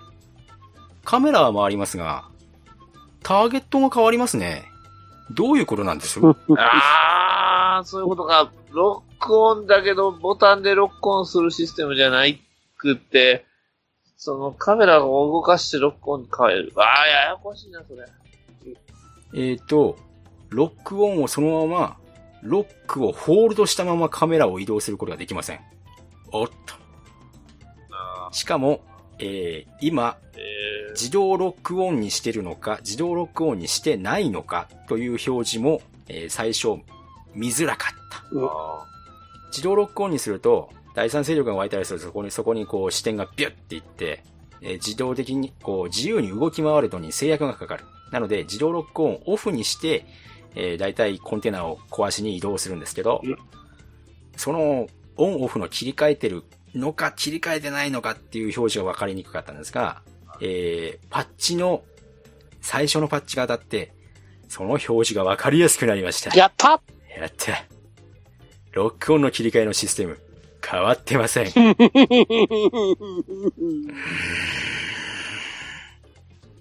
一応ですね、敵プレイヤーと第三勢力のロックをした時の色が変わりました。うんなので、えーロックをしている時にどっちをロックしているのかは分かりやすくはなりました。でも、うぞうむぞうでたくさんいすぎるとさっぱりわからんけどね。はい。で、えー近距離からロックをするのかと思えばですね、えー全然遠いところにロックをしたりですね、そのロックのルーチンがよくわかりません。全然わかりました。じゃあもうロックを戻そうと思うと戻らない時があります。何なんだこれはと。順番に右、右、右っと倒して、左に戻すとぜ、前のやつ行きませんからね。はい。で、一応、えー今回のパッチで、とめきさんが言ったように、まあ、パーツがあまり外れないようになりました。うん。多少はね。多少はね。ただ、えーまあ、まとめサイトとかを見ればわかるんですが、えー画面表示がすんごいごちゃごちゃしてるんです。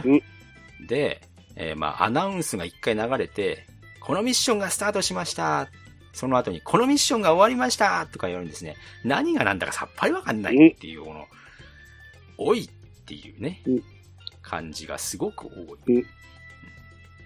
で、このパッチの最大の見せ場がやってきました。やったはい。バグがついに搭載されてしまいました。あ、なるほど。あれですか。あの、ついに、あの、F91 に出てくるラフレシアが搭載ですか？ああ、はいはいはいはいはい。バグってそれ以外あるんですか？まあ、ゲームバグ。えっとですね、基本的には、このガンダム、ニューガンダムブレイカーの、まあ、銃、えー、まあ、主、主兵装ですね。えー銃火とか、銃とかバズーカーとかあるんですけど、えー、弾数に限りがあるわけですね。はい。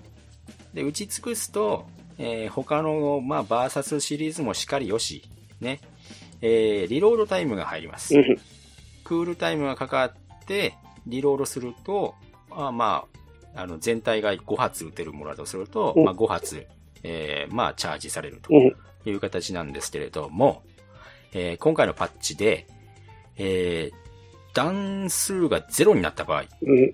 えーオプションボタンを押して、うん。ちょっと画面をリザルト画面みたいな形にするんですけど、はい。そこからさらにもう一回押すとですね、えーまあゲーム画面に戻ってくるわけですよね。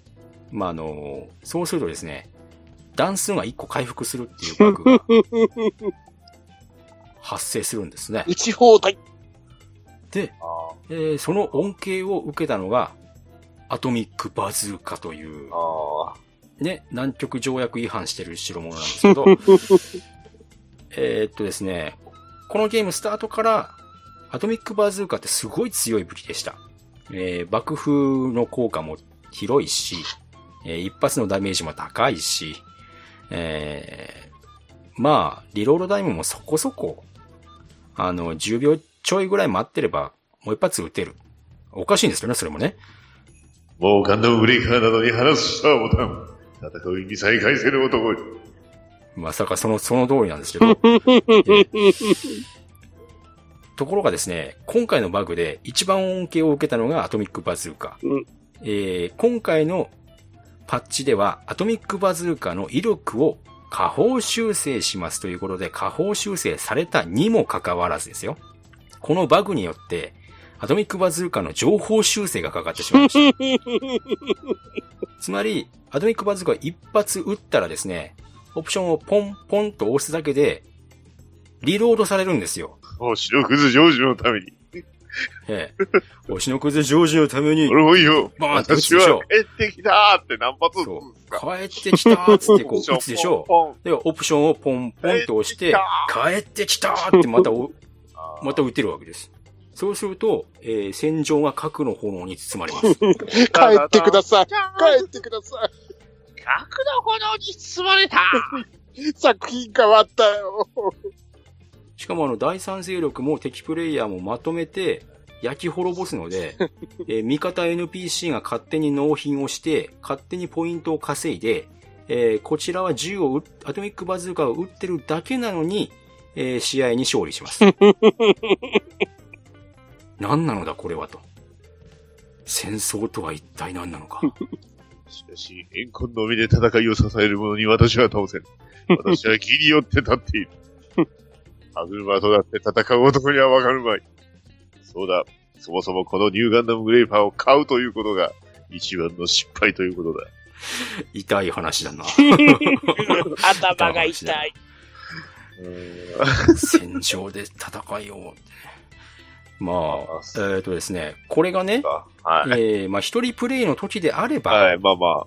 何の問題もなかったんですが、まあ、あの、自分のプレイしてる時だけね、こう快適にプレイできれば、まあ、それはそれでいいのかなっていう感じだったんですが、まあね。これがですね、オンラインプレイ時にもできるんですね。爽快共闘アクション。えー、つまり、えーマッチングした 3on3 で、核戦争が始まります。見事に、えーこれをパッチで、こういうバグが判明したという直後から、えーオンラインは、戦場が真っ白でした。死にそうです。ララララララって感じです。えー時の涙が見えます。もう本当にね、この、よ抑止力じゃない？えー抑止力じゃないです。もう完全に武力行使です、これは。か。で、えーオンラインの、まあ、人口が一瞬にしてミリになりました。しかも、このバグを、バンダイナムコは次のパッチまで放置しました。はい。まあ次のパッチ治ったんですが、えーその間、半月ちょい、何の音沙汰もなく。結構、結構長いです。はい。なので、オンラインでマッチングしなくなりました。誰もやりたくなくなった。そうやって離れていくユーザーも、頑張ってたユーザーも心が離れていきました。ああ。なるほなるほど。で、でですよ。7月下旬。はい。7月も終わりですわ。お？言って。第2弾のパッチが来ました。やったーやったやったーえー、アトミックバズーカバグが解消されました。やったーえーえー一番の目玉が、コンテナがロックオンできるようになりましたやったー今更。今更でした。そう。えー今までコンテナをロックオンするという機能がありませんでした。いい。なので、えーゲームをスタートするとですね、味方 NPC がすごい勢いですごいエイムで、俺がこう開けようとしたコンテナをビームライフルで撃つんですよ。こっち、英文もほとんどできねえのに。俺がコンテナ開けなきゃいけねえのにお前ら何してくれてんのっていう、そういうストレスがあったんですが、まあそれに競争できるような具合にはなったと。ところがですよ、コンテナがロックオンできるようになったということは、ロックオンできるものが増えた。増えましたね。そうですね。余計ロックオン画面がカオスになりました。まあ、そうですよね。敵と戦っているにもかかわらず、ちょっと右スティックを誤作動したところで、コンテナに移ってコンテナを殴り始めます。ダメです、これ。ちなみにさっき、ロックオンのルーチンがわからない、近くも遠くもって言ってましたよね。はい。コンテナ、たくさんありますよね。はい。遠いところにありますよね。はい。録音かかりますよね。はい。うん。すんげえ勢いで、ブーストかけて格闘しに行きました。どこだよおい。柱の向こう側までブーストかけるよ。なるほどね。何なのかと。そうえああ、そっか。結構、なんていうんですか。よく、まあまあ、さっきのね、がバグがは、バグの話もちょろちょろありましたけど、なんていうんですか、このゲームっていうのはもう本当にあの、この言い方するとすごく、あの、まあ、アレルギー反応の方にようにね、嫌がる方もおられるのは分かってるんですけど、まあ、ここまでね、聞いてくださった方に対しても、まあ、ちょっとね、えー言うてあげようかなと思う一言があるんですけど、まあ、はいなんですか、あの、バンダイナムコが本当にあの、孫うことなき、もう実力派でクソゲーを出してきたということですね。はい。うんあの、ね、昨今、いろいろね、クソゲーオブザイヤーとかちょっとね、流行ってこういろいろ出ましたけど、やっぱりバグ系がね、多いんですよ。ねうん、ゲームとして完成されてないとかね。そもそもそのゲームとしてその言ってたこととやってることが違うっていうパターンが多かったんですけど、今回、うん完全に、えー完成されたもので、えーここまでのね、クソゲーを。だって、全部書いてあること正しいんですよ。リアルタイムカスタマイズバトル。ね。えー、恋もパーツも奪い合い。ね。えー最強のオレガンプラを作り出せて、全部やった上で、クソゲーを作り出すという。はい。はいこれは、新世代のクソゲーですね。新世代のクソゲーですうね。ん。ね。ままあ、もちろん、このクソゲーオブザイヤーという言葉があ、ね、はい。もうニューガンダムブレイカー界隈飛び交ってるんですが、はい。どうかな？いやー、こういう、なんですか、こう、ちゃんとその、ちゃんと作ろうとして、ここまでひどいものを作るっていうのはなかなか、今までではなかったパターンでいいと思いますよ。まあ、そうだっ。て何よりも、ね、ガンダムっていう、まあ、ネームバリューのすごく高いもので、やらかしたっていうのもまた大きいんですよね。うん。まあ、過去のクソゲーオブザイヤー対象に輝いてるのは意外とバグゲーじゃないものも結構ノミネートされてるので、うんやっぱりガンダム、無は何もない無ですよ。えガンダムとしてこう評価されるのではないかと。まあ、あと、ちなみえーいにう、可能性はありますがちなみ。に、あの、まあ、ほぼほぼね、後半なんで言うんですけど、あの、通常版7600円、定価7600円。はい。えービルド G サウンドエディション9600円。そしてプレ、プレミアムエディションが1万100、えー、1800円ということで、えーお二人どれ買ったんですか？とめきさん何買ったんですか？通常版ですよ。ああ、ソフト版ですか？ソフト版ですよ。ソフト版ですか？うん。僕ですか、うん。僕はですね、はい。ソフト版の、はい。えー通常版と、と？おデータ版のはい。お？ビルド G サウンドエディションを買いました。怖い。いやー、気になって気になっどうし。て、て、どうしてえなんで？え 最初買った時に、あまりにもレスポンスが悪かったので、これはニューガンダムブレイカーがもしかしてディスクを読み込んでいるルーチンが発生しているのではないかワンチャンという考えを持ちまして、なんで？データ版を買ったんですけど、データ版じゃあせっかく買うんだったらビルド G サウンドエディションの方がいいんじゃな んで？ビルド G サウンドエディション、ホームページ調べましたこれ。あの、収録曲。はい。あの、ガンダム、ほとんどこれ、これ、これ、あの、まあ、これはぜひ見てください。あの、なんで、どうし、本当これ、どうして？って感じなんですけど。これは、あの、ビルドファイターズと、はい。えー、歴代ガンダムブレイカーの曲。が、うんはい、入ってると、ね。いうところなんですけれどあも、の、皆さんご存知のガンダムの曲は一切入ってないです。はい、皆さんご存知のガンダムの曲は一切、はい。ビルド G エディションですからね。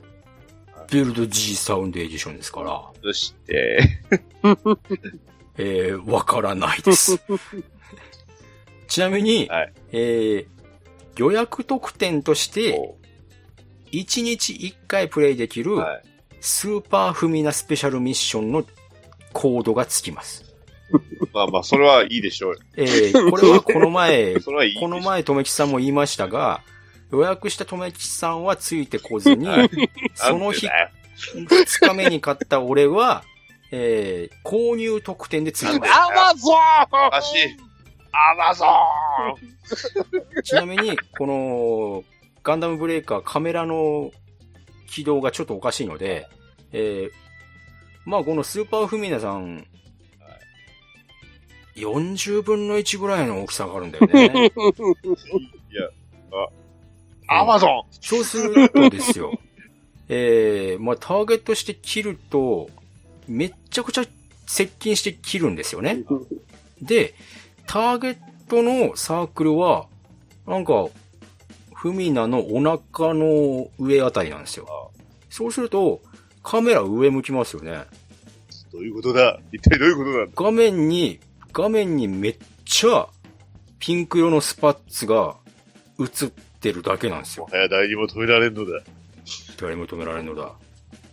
しかもこの、このクエストがすごいのは、えー、1日1回クリアすると、フミナチケットっていう、このチケット1枚で、どんなパーツでも図鑑から購入できますっていうあ、すげえ。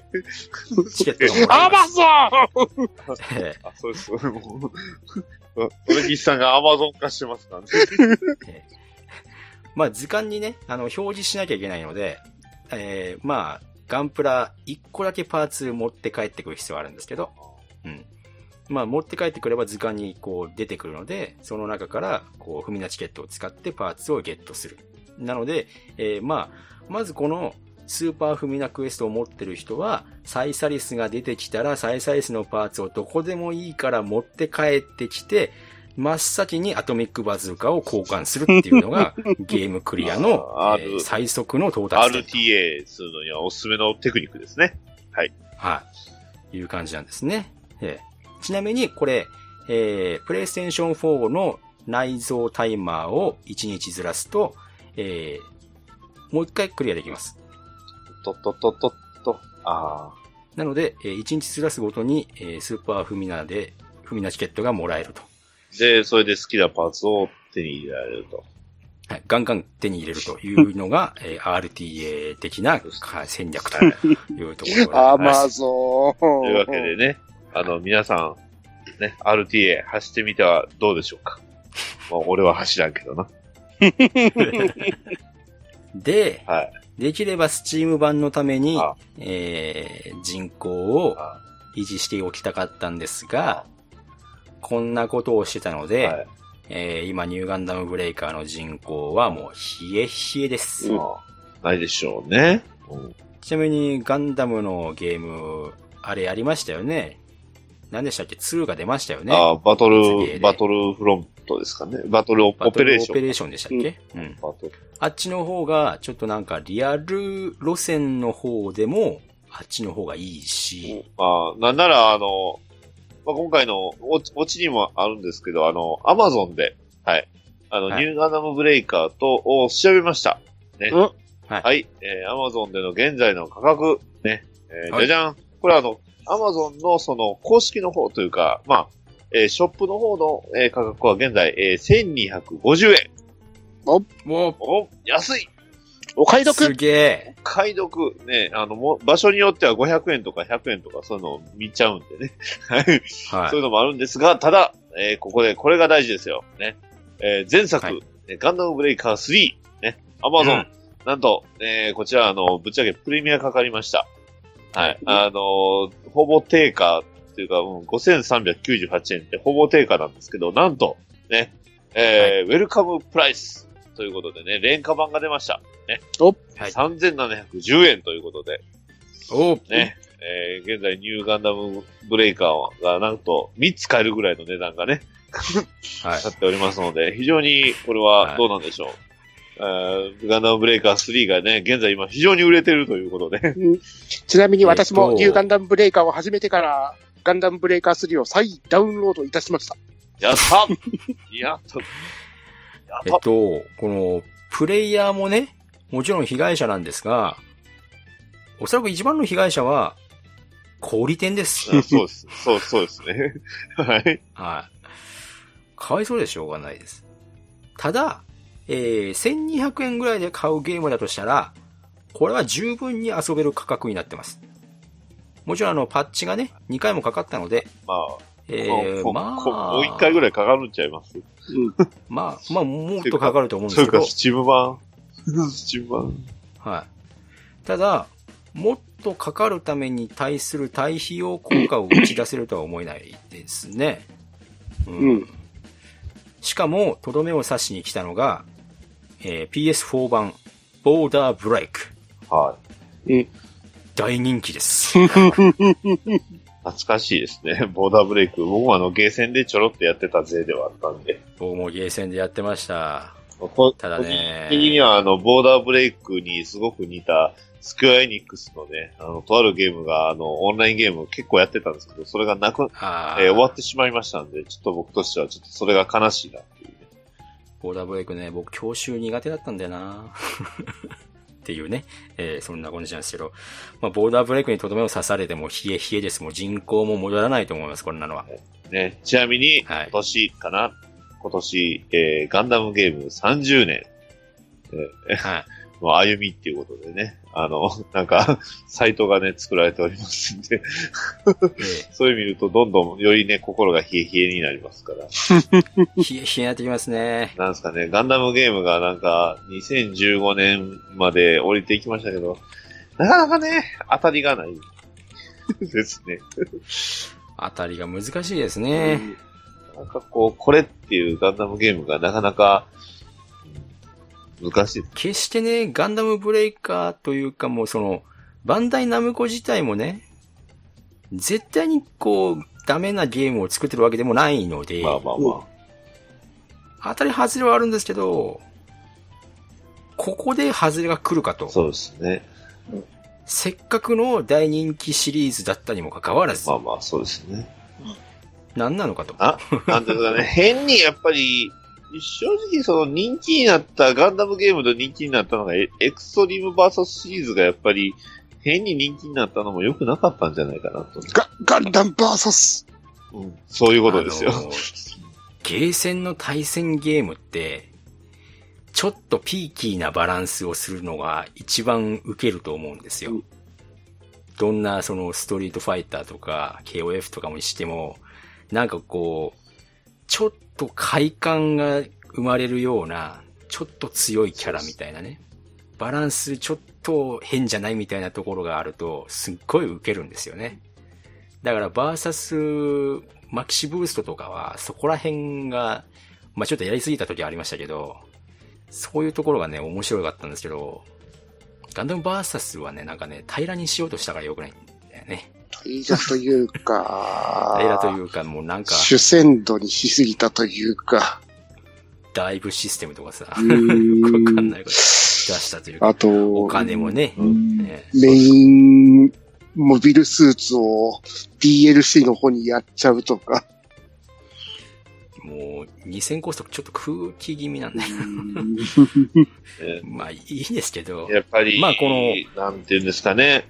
もうちょっと、なんかガンダムゲーム、これっていうのをやりたいなと。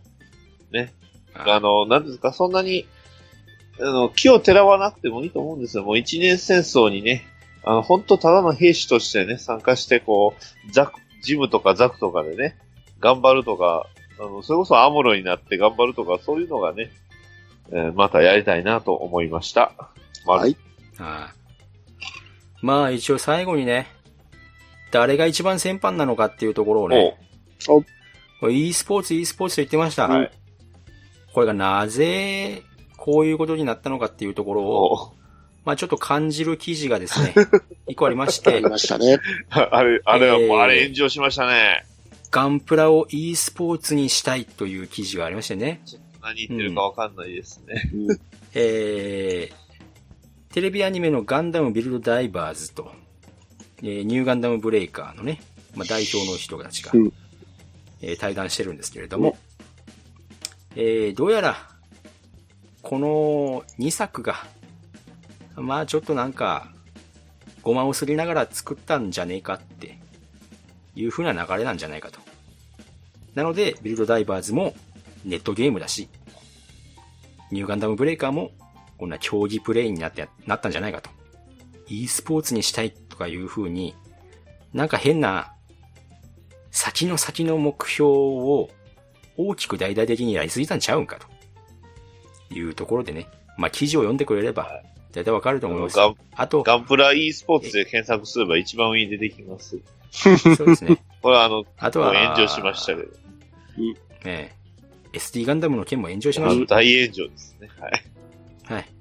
今回触れませんでしたけど、SD ガンダムはニューガンダムブレイカーには出てきません。なんで？なんで？どうして？まあ、ガンダムブレイカー3もシステム的に、えー、まあ、お助けキャラという形でプレイヤブルにはならなかったんですが、えー今回は、えー、まあ、全く、触れてこない。出てきません。そして、えー、まあ、薄いの言う分には、えー、リーチがどうのこうのっていう話を言ってます。はぁですよね。うん。わかんねえな、これ。今更？何言ってんだ、こいつっていう話で。いやいやいやいやいや、みたいな感じですよ。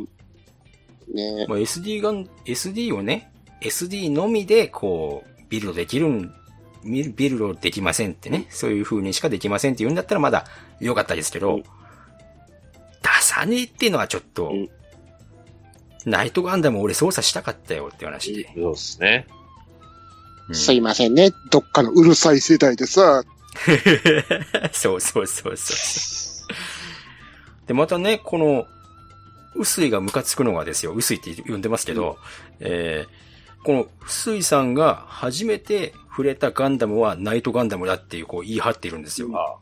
そんなゴマすりのすり寄りはいらねえっていう話で、そんな喧嘩の売り方あるかっていう話で、僕は SD ガンダムが大好きなんですよ。そんな喧嘩の売り方ありかって話で。ね、また、いつか、なんですか ?SD ガンダムカプセルファイターオンラインがね、復復活していただければと。あれあれ僕結構ね、あれやってましたよ。あの、本当あの、お本当お遊びというか、ネトゲですけどね。はい。そうですか完全に韓国ゲームでしたけど。僕は僕は嫌いじゃなかったです、あれ。まあこのガンダムビルドダイバーズとのコラボレーションで、まあダブルダイバーもニューガンダムブレイカー出てくるんですけど、なんか作りがなんか変です。モデリングが甘い甘い。なんかモデリングがクソです。ひどいです。こんなもんですか、ともいしさん。そんなとこでしょうね。ボロッカスでしたけど、まあ。あのー、まあ、言い出せばまだあるんですよ、たくさん。いくらでも。ただもう、キリがないから。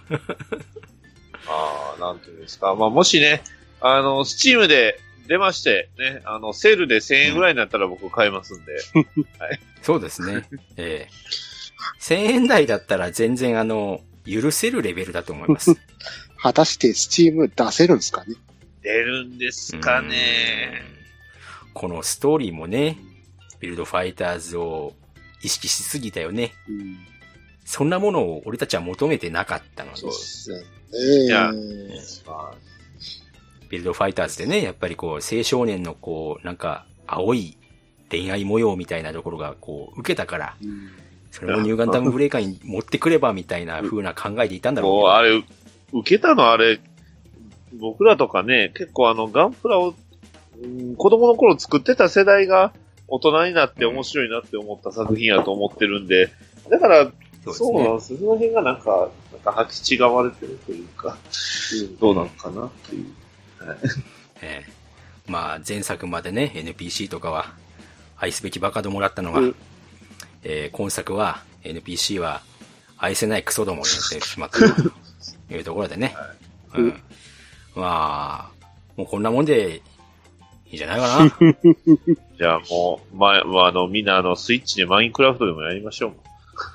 そうですね。まあ、あの、あれ店長、店長、いや、店長って今回初めて言いましたけど、店長、あの、なんかあの、み店、あ、さ、店長なんかスーファミかファミコンのおすすめのガンダムゲームやりましょう。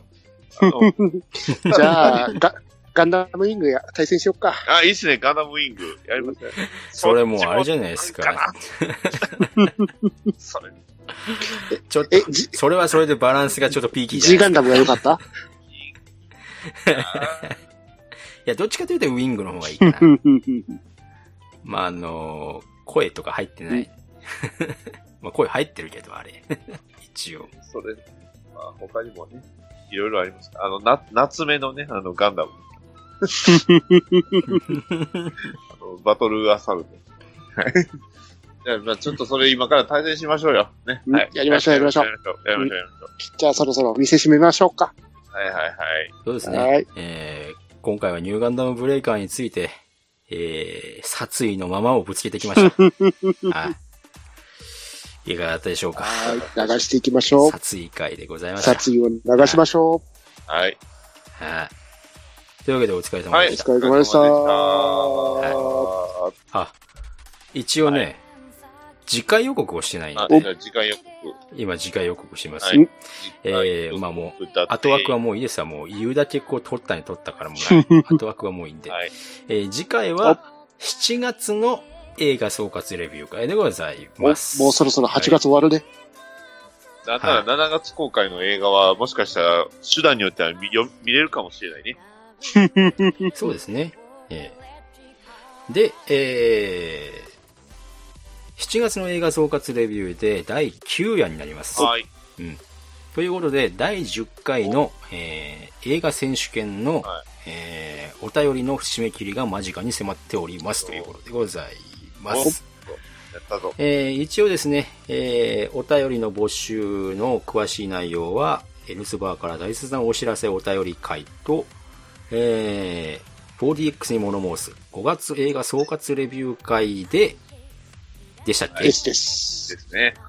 で、えー詳しく話してるかな？と、あれ？ハガレン会でしたっけ？おどっちだったっけ？ハガレン会やった気がします。ハガレン会ですね。そうですね。えーえーまあ、お便りの仕様は大切なお知らせお便り会で、で、えーこのお便りに対して付随する、えー商品の方が、はえー第6夜のえー実写映画版鋼の錬金術師レビュー会の、えー最後の方にお商品紹介がございますので、そちらの方を聞いていただいて、えーどしどしご応募ください。はい。よろしくお願いします。えー A 賞はニューガンダムブレイカおーです。願いします。これを聞いてほしい人いるかな？え というわけで、はいえー本日はこのまま閉店ガラでこれでございます。はいえーお相手は、えーお相手はニナッチと、ためきちと、アルバイトのバトダディでした。お疲れ様でした。お疲れ様でした。そして、なんで？